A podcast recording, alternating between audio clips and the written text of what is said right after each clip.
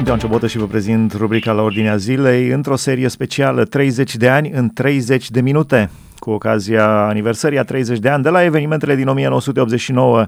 Uh, am abordat uh, cei 30 de ani care s-au scurs de atunci din mai multe puncte de vedere, politic, religios, social, istoric. Astăzi vrem să vorbim din punct de vedere economic. Împreună cu noi prin telefon, conferențiar universitar dr. Sebastian Văduva de la Universitatea Emanuel din Oradea, dar înainte vreau să vă spun că această emisiune o puteți urmări și pe podcast, dacă tastați pe internet la ordinea zilei podcast.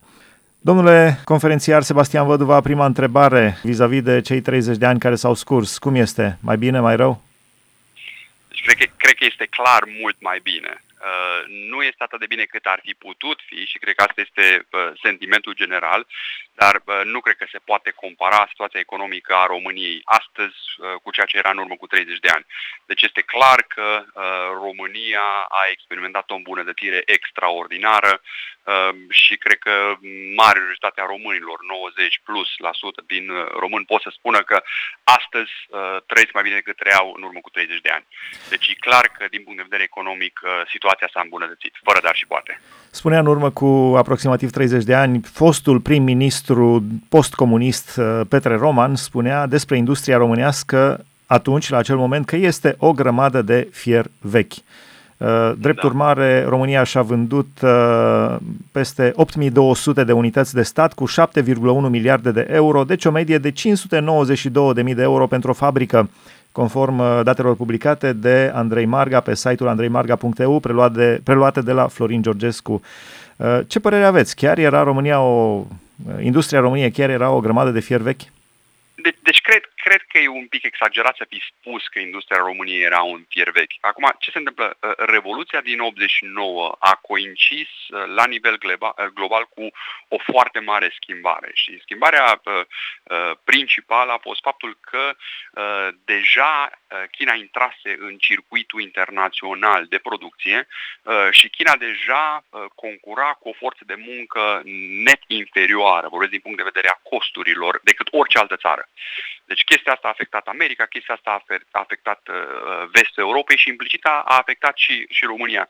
Uh, deci oriunde ai fost pe globul pământesc la sfârșitul anilor 80, începutul anilor 90, n-ai fi putut concura cu chinezii care erau disponibili să lucreze cu niște salarii foarte mici. Asta prima chestie. A doua chestie, uh, e clar că România, uh, economia României în 1989 era o economie centralizată care uh, ceea ce se producea în România nu concura bazat pe o piață liberă ci concura datorită faptului că nu aveau voie concurenții să intre în România și vorbesc aici până în 1989.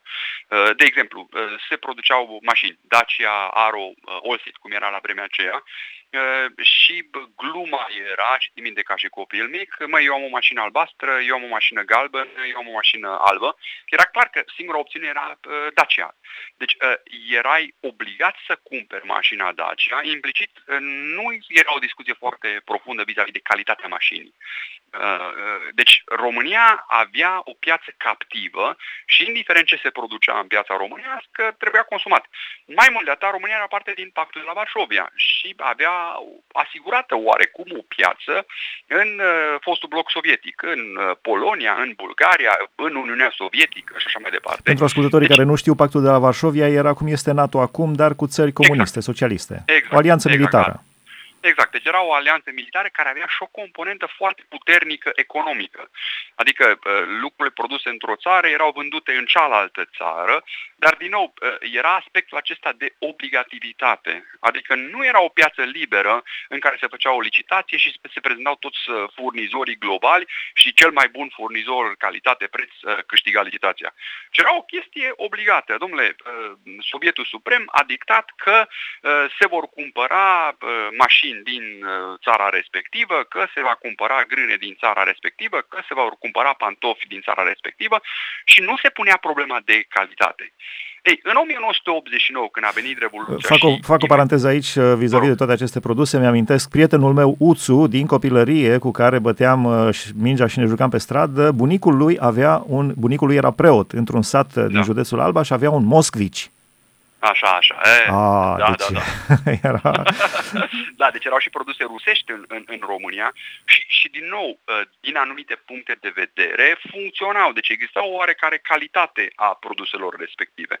Ei, primul lucru care s-a întâmplat după 1989 este faptul că piața s-a liberalizat. Deci asta înseamnă că ă, peste granița România, României au putut intra produsele străine. Și noi deja eram condiționați, datorită faptului că vedeam la televizor, aveam rudenii în străinătate și și astăzi suntem condiționați să credem că un produs făcut în Germania sau în Anglia sau în Franța este superior decât un produs făcut în, în România. Așa, primul lucru care s-a întâmplat este că piața nu a mai cumpărat produse românești. Piața a început să cumpere uh, produse străine.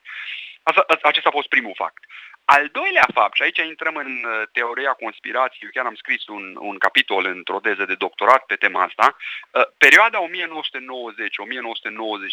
din punctul meu de vedere, a fost probabil cea mai întunecată perioadă din uh, istoria României.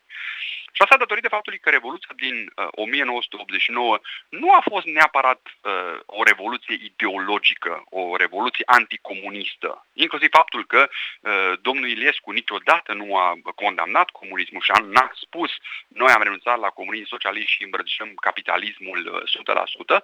Deci asta denotă faptul că de fapt a fost mai mult o lovitură de stat a uh, membrilor din Partidul Comunist uh, Român împotriva specifică a uh, lui Nicolae Ceaușescu. Da, pleacă ai noștri, problema... vin ai noștri și ce spuneați despre perioada respectivă, atunci s-a furat ca în codru, așa cum spune Biblia, la adăpostul legii, sau mă rog, lipseau exact. legile.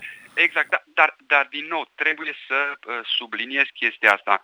Nu s-a întâmplat doar în România lucrul acesta. În Uniunea Sovietică a fost probabil de 10 ori mai, mai groaznic. Uh, deci și situația uh, Uniunii Sovietice, Rusia de mai târziu, uh, a, a, s-a ajuns până în ziua de astăzi, Rusia este o cleptocrație. Deci asta înseamnă că este condusă de hoți. Adică uh, foștii colegi de KGB al lui Vladimir Putin, uh, foștii, foștii, foștii, uh, s-au privatizat peste noapte uh, și ca economist, hai să spun că pot să trec peste faptul că uh, s-au privatizat la niște prețuri uh, derizorie, că uh, țara, așa cum se spune, a fost furată, dar problema numărul unu pe care eu o am este că toate lucrurile care s-au privatizat nu au fost îmbunătățite. Deci oamenii ăștia nu știau cum să conducă o fabrică, nu știau cum să producă un produs ca să țină pieptul la, la firmele străine. Și ca, ca urmare, cam singurul lucru care ei au putut săracii să facă este au privatizat, deci au luat din patrimoniul statului în patrimoniul lor personal și din patrimoniul lor personal a fost transferat mai departe către uh, anumiți uh, investitori străini, iarăși la niște prețuri uh, interesante și așa s-a făcut uh, partea asta de profit. Acum, e clar că mă deranjează foarte mult. Uh, Tot aici aș adăuga ăsta. ceea ce s-a întâmplat în România și anume România a exportat în uh, acești 30 de ani peste 35 de milioane de tone de fier vechi, cam uh, un Corect. tren de 42.000 de kilometri.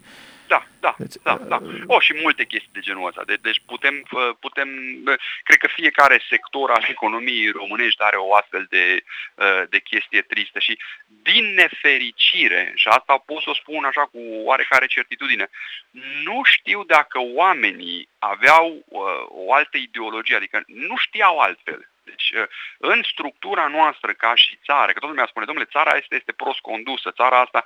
Noi nu avem o școală de, de uh, management uh, cu tradiție, cu istorie. Noi, în structura noastră ca și nație, ca și ADN, noi suntem comercianți. Deci noi am făcut exact ceea ce am ce facem de 2000 de ani. Adică luăm din dreapta și vinem din stânga. În secolele 15, 16, 17 luam marfă din Rusia și o vindeam mai departe către Germania sau din Turcia și mergeam către Germania. Cam aceeași lucru am făcut pentru că asta este în ADN-ul nostru și, din nefericire, formula de succes a celor mai mulți antreprenori români, și și ei sunt o minoritate, de să ne lămurim, sunt foarte puțini la nivel uh, național, rămâne una de cumpăr din dreapta și vând în stânga. Și că chestia asta s-a întâmplat doar la o scară foarte mare și partea unde noi avem uh, uh mari probleme era că acele bunuri erau bunuri naționale, deci uh, puteau fi vândute la niște prețuri mult mai mari. Uh, dar Sau puteau să producă în continuare, pentru că față de 1989, în acest moment producția în România, de exemplu, de tractoare este 1% față de 89, de locomotive 2%, autobuze 3%, da. țesături da, 7%, da, deci s-au prăbușit toate aceste industrii.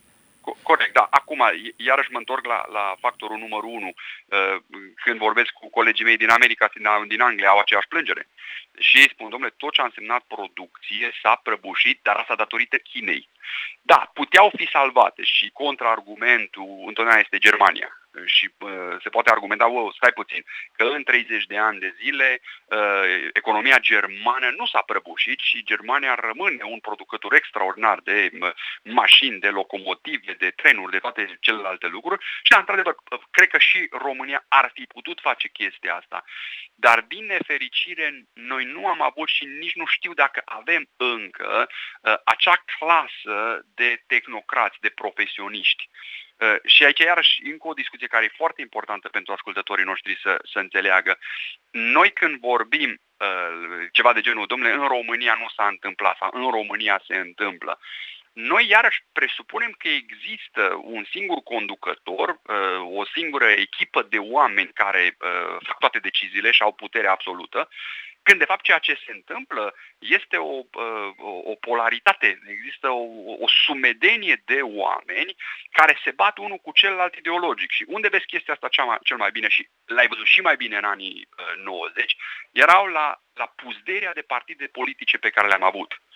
Nu știu dacă v-ați întrebat vreodată de, de ce am avut 35 sau 40 de partide politice în vremea respectivă uh, și toată lumea care ridica capul în sus își mai făcea un partid politic.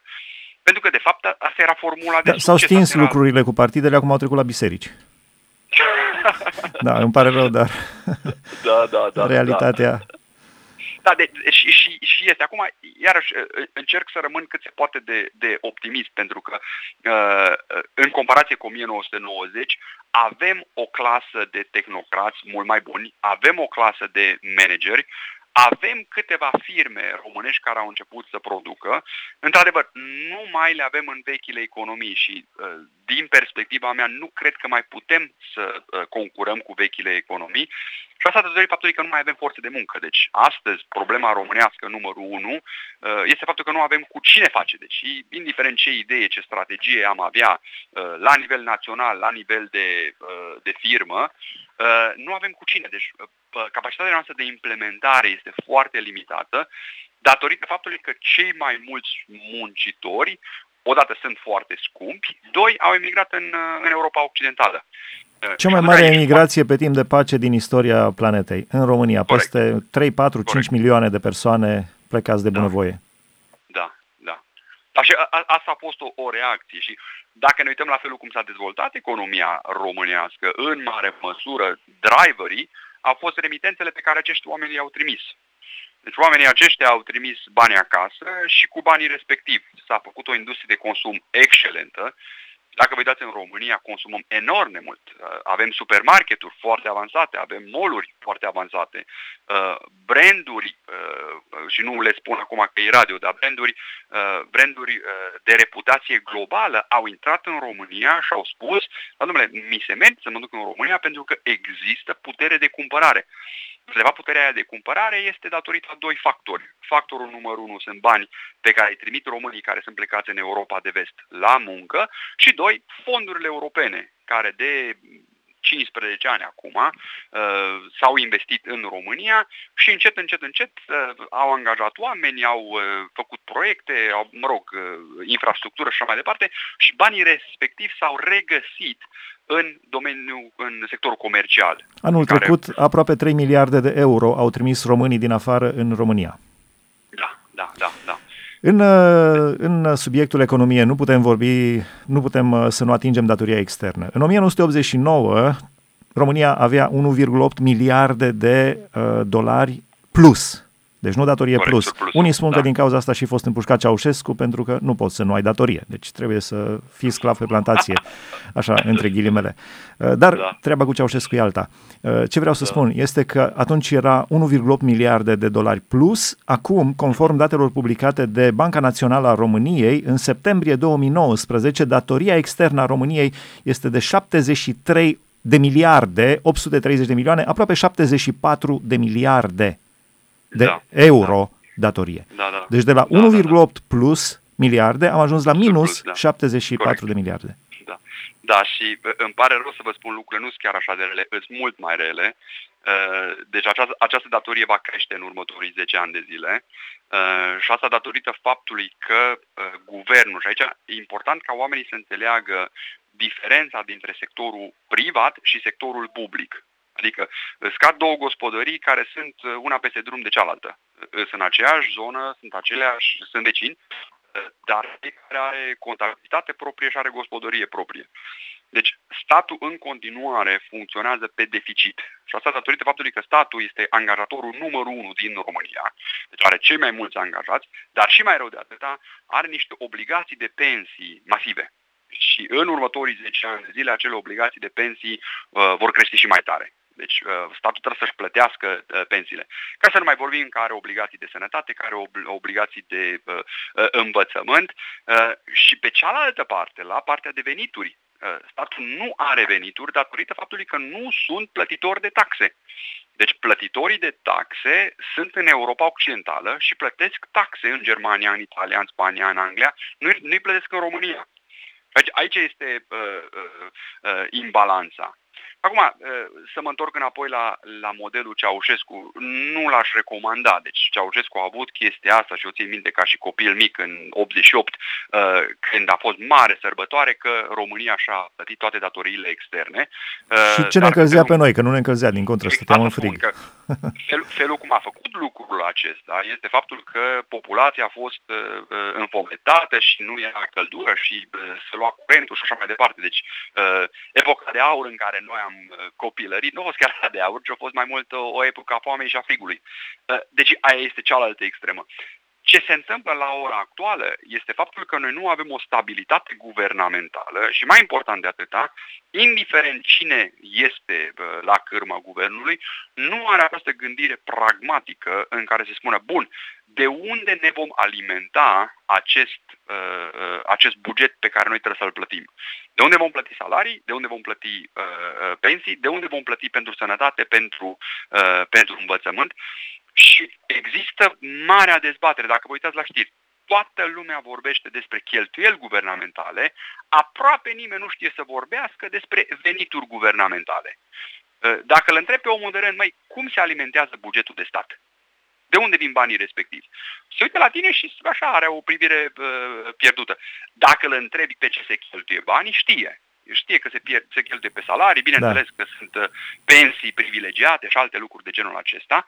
Și apropo dar... de salarii, creșterea salariilor, cel puțin eu știu în domeniul medical, creșterea de 5, 6, 7, 8, 10 ori a salariilor. Orice om se da. bucură să-i crească salariul, eu știu, cu 10%, cu da. 15%, cu, cu da. 20%, dar nu da. cu 300%. Da, da, da. Și, și în special, și eu am, eu am rămas șocat uh, să ai un uh, guvern care să crească salariile și să nu ceară nimic la schimb. Deci nu a cerut uh, creșterea productivității, exact, creșterea exact. calității, nimic de genul acesta, ci doar pur și simplu le-a dat sunt de acord și bă, vorbesc de domeniul în care activez eu, învățământul. Suntem, și ați văzut știrile săptămânile trecute, ultimii din toate punctele de vedere și la învățământul preuniversitar și la învățământul universitar și una dintre cauze este faptul că nu e finanțat învățământul. Dar, din nefericire, prea puține discuții sunt ceea ce numesc eu discuții antreprenoriale. Măi, hai să vedem de unde putem să avem venituri.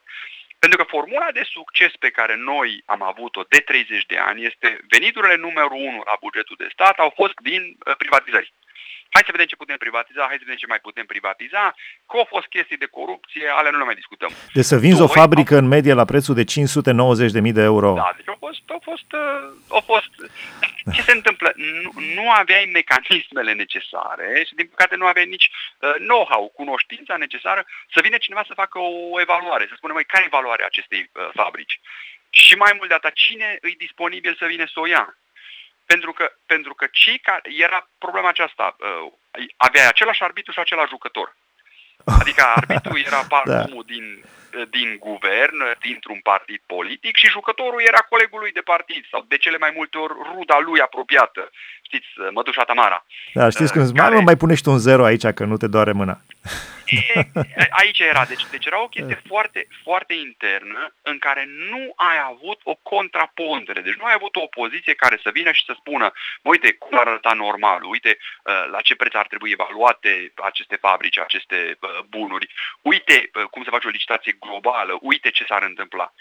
Și să nu uităm că în tot procesul acesta, complicii au fost și investitori străini pentru că investitorii străini nu au venit uh, ușă de biserică, deci nu au venit niște sfinți uh, să se gândească, vai, hai să ajutăm uh, țara asta, ci străinii au venit și au spus, bun, dacă avem o oportunitate de speculă, dacă putem să uh, fructificăm niște bani la salarii mici, la uh, uh, lipsa unor standarde ecologice și așa mai departe, hai să mergem. E treaba lor dacă nu și-au făcut uh, legislația, e treaba lor dacă nu au constrângerea necesară. A fost, a fost uh, a fost o situație interesantă. Interesant că România a apelat la instituțiile financiare mondiale timp de 22 de ani din acești 30 de ani, mai mult decât orice altă țară din Europa. Bulgaria doar 18 ani a cerut ajutor uh, financiar extern, da. Uh, mă rog, și apoi tot mai puțin, Cehia doar vreo 4 ani. Deci România 22 de ani a depins de ajutor extern. Da, da, da. da, uh, Cum vedeți dezvoltarea IT-ului? Nu mai avem industrie grea în România. Deci industria da, grea este corect. ori vândută, ori pe butuci și spunea cineva, uh, gazul ni-l cumpărăm de la nemți, uh, curentul de la italieni, mm-hmm. da, în țara noastră, dar asta e da, situația. Da, da, da. Cum vedeți dezvoltarea? Vă rog. Până la un punct sunt de acord cu o economie globalizată și nu, eu nu văd o problemă faptul că cumpărăm gazul de la nemți uh, sau altceva de la, de la italieni. Deci, deci prima problemă pe care o avem este noi trebuie să învățăm unitatea. Deci motivul primordial pentru care noi avem aceste discuții, aceste zvârcoleli, este pentru că în cultura noastră, lucrul care ne caracterizează cel mai mult este dezbinarea. Uh, și dezbinați fiind, orice fel de discuție pe care o avem, vine următoarea echipă și o schimbă. Și dacă ne uităm la, la traiectoria noastră, este un zigzag incredibil. Și mă refer aici și în, în spațiu guvernamental și mă refer aici și în spațiu uh, privat. Din nefericire, uh, nu ai o unitate a sectoarelor care să gândească într-un mod uh, uh coordonat, într-un mod uh, structurat. Uh, nu ai o uh, comunicare. Deci, uh, pentru noi, dezbinarea și comunicarea sunt două dintre uh, provocările pe care trebuie să le rezolvăm în absența lor nu avea progresul pe care l-am putea avea. Deci noi suntem mult sub nivelul nostru de potențial ca și țară, pentru că nu suntem unici și pentru că, uh, pentru că nu știm comunica. Deci astea sunt două chestii foarte simple, dar care fac o diferență uh, foarte mare. Deci nu cred că e o problemă că cumpărăm uh, uh curentul din dreapta și din stânga și gazul și așa mai departe. Întrebarea cea mai mare este care este contribuția noastră la economia globală. Și eu aici, aici aș vrea să pun accentul. Bun, uh, uh, nu mai avem uh, industrie grea, nu mai suntem dispuși să lucrăm la salariile pe care le aveau chinezii sau le au chinezii. Nu suntem dispuși și nu mai avem voie să poluăm cum poluam pe vremuri la industria grea. S-a dus industria grea și părerea mea este că ar trebui să o îngropăm rapid, să demolăm rapid fabricile care au rămas și celelalte lucruri. Întrebarea fundamentală este cu ce o înlocuim. Și eu aici aș vrea să văd o discuție națională care este... De, de obicei, peste, direct... în locul uh, fabricilor s-au ridicat magazine, supermarketuri. Corect. În multe locuri. Și până la un punct sunt ok cu asta. Deci măcar uh, calitatea vieții s-a îmbunătățit, în care oamenii simt că trăiesc ok, uh, le trimit rudenile bani din uh, străinătate și trăiesc bine aici în România, deci până la un punct este ok. Dar noi ca și, ca și strategie, și aici e pur subiectiv ceea ce văd eu, deci ca și strategie noi avem trei sectoare în care ne putem dezvolta. Sectorul numărul unu este sectorul uh, serviciilor și în special informatica. Deci asta este pentru noi, poate fi numărul unu.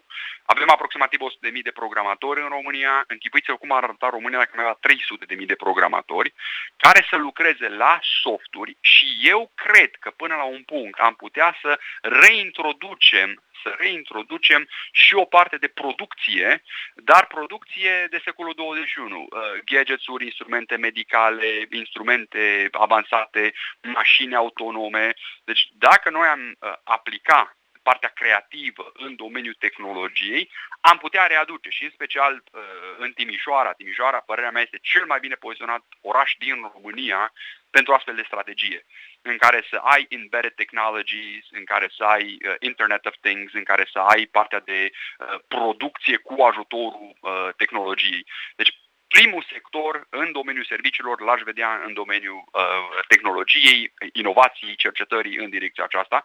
Al doilea sector în care aș investi și care cred că uh, are foarte multă potență este sectorul uh, uh, uh, ospitalității, uh, turismului. Și din nou, nu este suficient de fructificat. Știu că toată lumea se gândește la uh, șosele și uh, uh, autostrăzi și așa mai departe. Eu zic dacă noi am crește gradul de servicii, deci dacă noi am crește gradul de servicii și ca să vedeți ce dinamic este sectorul privat, uh, toamna aceasta am fost la Brașov și la Brașov un uh, resort, un hotel foarte frumos de 5 stele, în care personalul era în proporție de 75% din Filipine din Filipine. Deja am trecut la un import de personal din Asia, Filipine, Vietnam, Nepal și alte țări, în special în, în domeniul acesta al turismului. Și cred că trendul acesta va continua. Uh, și cred că cu ajutorul asiaticilor, noi putem să dezvoltăm un turism uh, bun Odată pentru consum românesc, pentru că românii consumă mult mai mult în turism în afara României decât în România, dar încetul cu încetul cu încetul cred că ne putem restabili pe piață uh, pentru uh, turiștii germani, pentru turiștii uh, spanioli, în special pentru turiștii asiatici, chinezi și așa mai departe. Uh, și al treilea sector pe care uh, îl recomand și cred că ne putem dezvolta foarte tare este în domeniul agriculturii. Și nou, avem o agricultură decentă, dar nu avem neapărat foarte mult know-how la partea de procesare și la partea de vânzare. Nu sunt încă foarte multe branduri uh, românești care se vândă la nivel global de uh, alimente. Uh, dar gândiți-vă, și modelul foarte bun este Italia. Uh, au niște branduri extraordinare, dar partea interesantă este că se, vin, se vând la nivel global. Deci sunt produse în Italia, dar se vând în America, în Asia, peste tot. Ceva de genul ăsta cred că noi am putea să ne dezvoltăm și aici cred că ar putea fi o, uh, un plus valoare pentru noi. Da, la capitolul turism, uh, chiar zilele trecute citeam o știre de pe CNN uh, preluată de adevărul în care CNN compară uh, România, munții Apuseni, uh, și uh, îi recomandă în CNN Travel alături de insulele Lofoten din Norvegia sau Valea Loarei din da, Franța. Da, da, da, da. Deci... Oh, deci, deci este indiscutabil că avem potențial de turism. Uh, deci, în ceea ce privește înzestrarea și binecuvântarea lui Dumnezeu, România abundă, excelează, din toate punctele de vedere. Uh, și a calității umane și a uh, înzestrărilor naturale. Deci avem mare, avem munte, avem istorie, cultură, avem tradiție, monumente, avem de toate. Ne rugăm ca Dumnezeu... Noi să ne facem să ne facem parte este la partea de a le fructifica, de a, de a le gestiona. Da, ne rugăm ca Dumnezeu să ne dea conducători înțelepți, cum a fost odinioar Carol I, care a ridicat România extraordinar, dar, mă rog, era un uh, rege de împrumut, cum se spune. Da, da. da. Mulțumim. La final, uh, care credeți cu ce concluzie într-un minut credeți că ar trebui să rămânem vorbind despre 30 de ani în 30 de minute din punct de vedere economic? De, deci, în primul rând, cred că trebuie să-i mulțumim Lui Dumnezeu pentru toate binecuvântările pe care ni le-a dat uh, și, într-adevăr, ne-a dat binecuvântări în ultimii 30 de ani. Doi, cred că trebuie să fim atenți de pericolele care ne pasc, pentru că, în continuare, uh, ne paște propria noastră fire pământească, lăcomia și uh, lucruri de genul acesta și, și trebuie să ne pocăim de aceste metehne moștenite din moș strămoși. Și numărul 3, cred că trebuie să îmbrățișăm secolul 21 și cred că trebuie să fim uh, cu un pas înaintea uh, lumii. Deci, uh, cred că cel mai periculos lucru pe care îl putem face la o sărbătoare de genul ăsta este să ne plângem de milă, uh, să tot discutăm cine a fost vinovatul, ce s-a întâmplat, ce putea să se facă diferit. Uh, nu, nu mai putem schimba istoria. Cred că ce putem face este să învățăm din trecut și să ne aruncăm spre viitor, să ne gândim, bun, cum va arăta România peste 30 de ani, care sunt lucrurile pe care le putem face uh, și aici, ca și ultim, uh, ultim gând, uh, să nu mai așteptăm să facă altcineva, ci să mă gândesc ce pot face eu. Deci cred că responsabilitatea personală și individuală, mică, minusculă cât este, cred că e mult mai valoroasă decât o plângere și o discuție interminabilă despre ce ar trebui să facă altcineva. Cred că dacă ne asumăm fiecare această responsabilitate de îmbunătățire, cred că merge mult mai departe, atât individual, ca familie, ca instituție și, bineînțeles, ca și țară. Încă nu am pus în practică, dar chiar mă gândeam la această idee, mă gândeam eu cu familia mea și alte familii din bloc să strângem sticlele goale de, pre, de prin jurul blocului dacă Bravo. nu reușește primăria.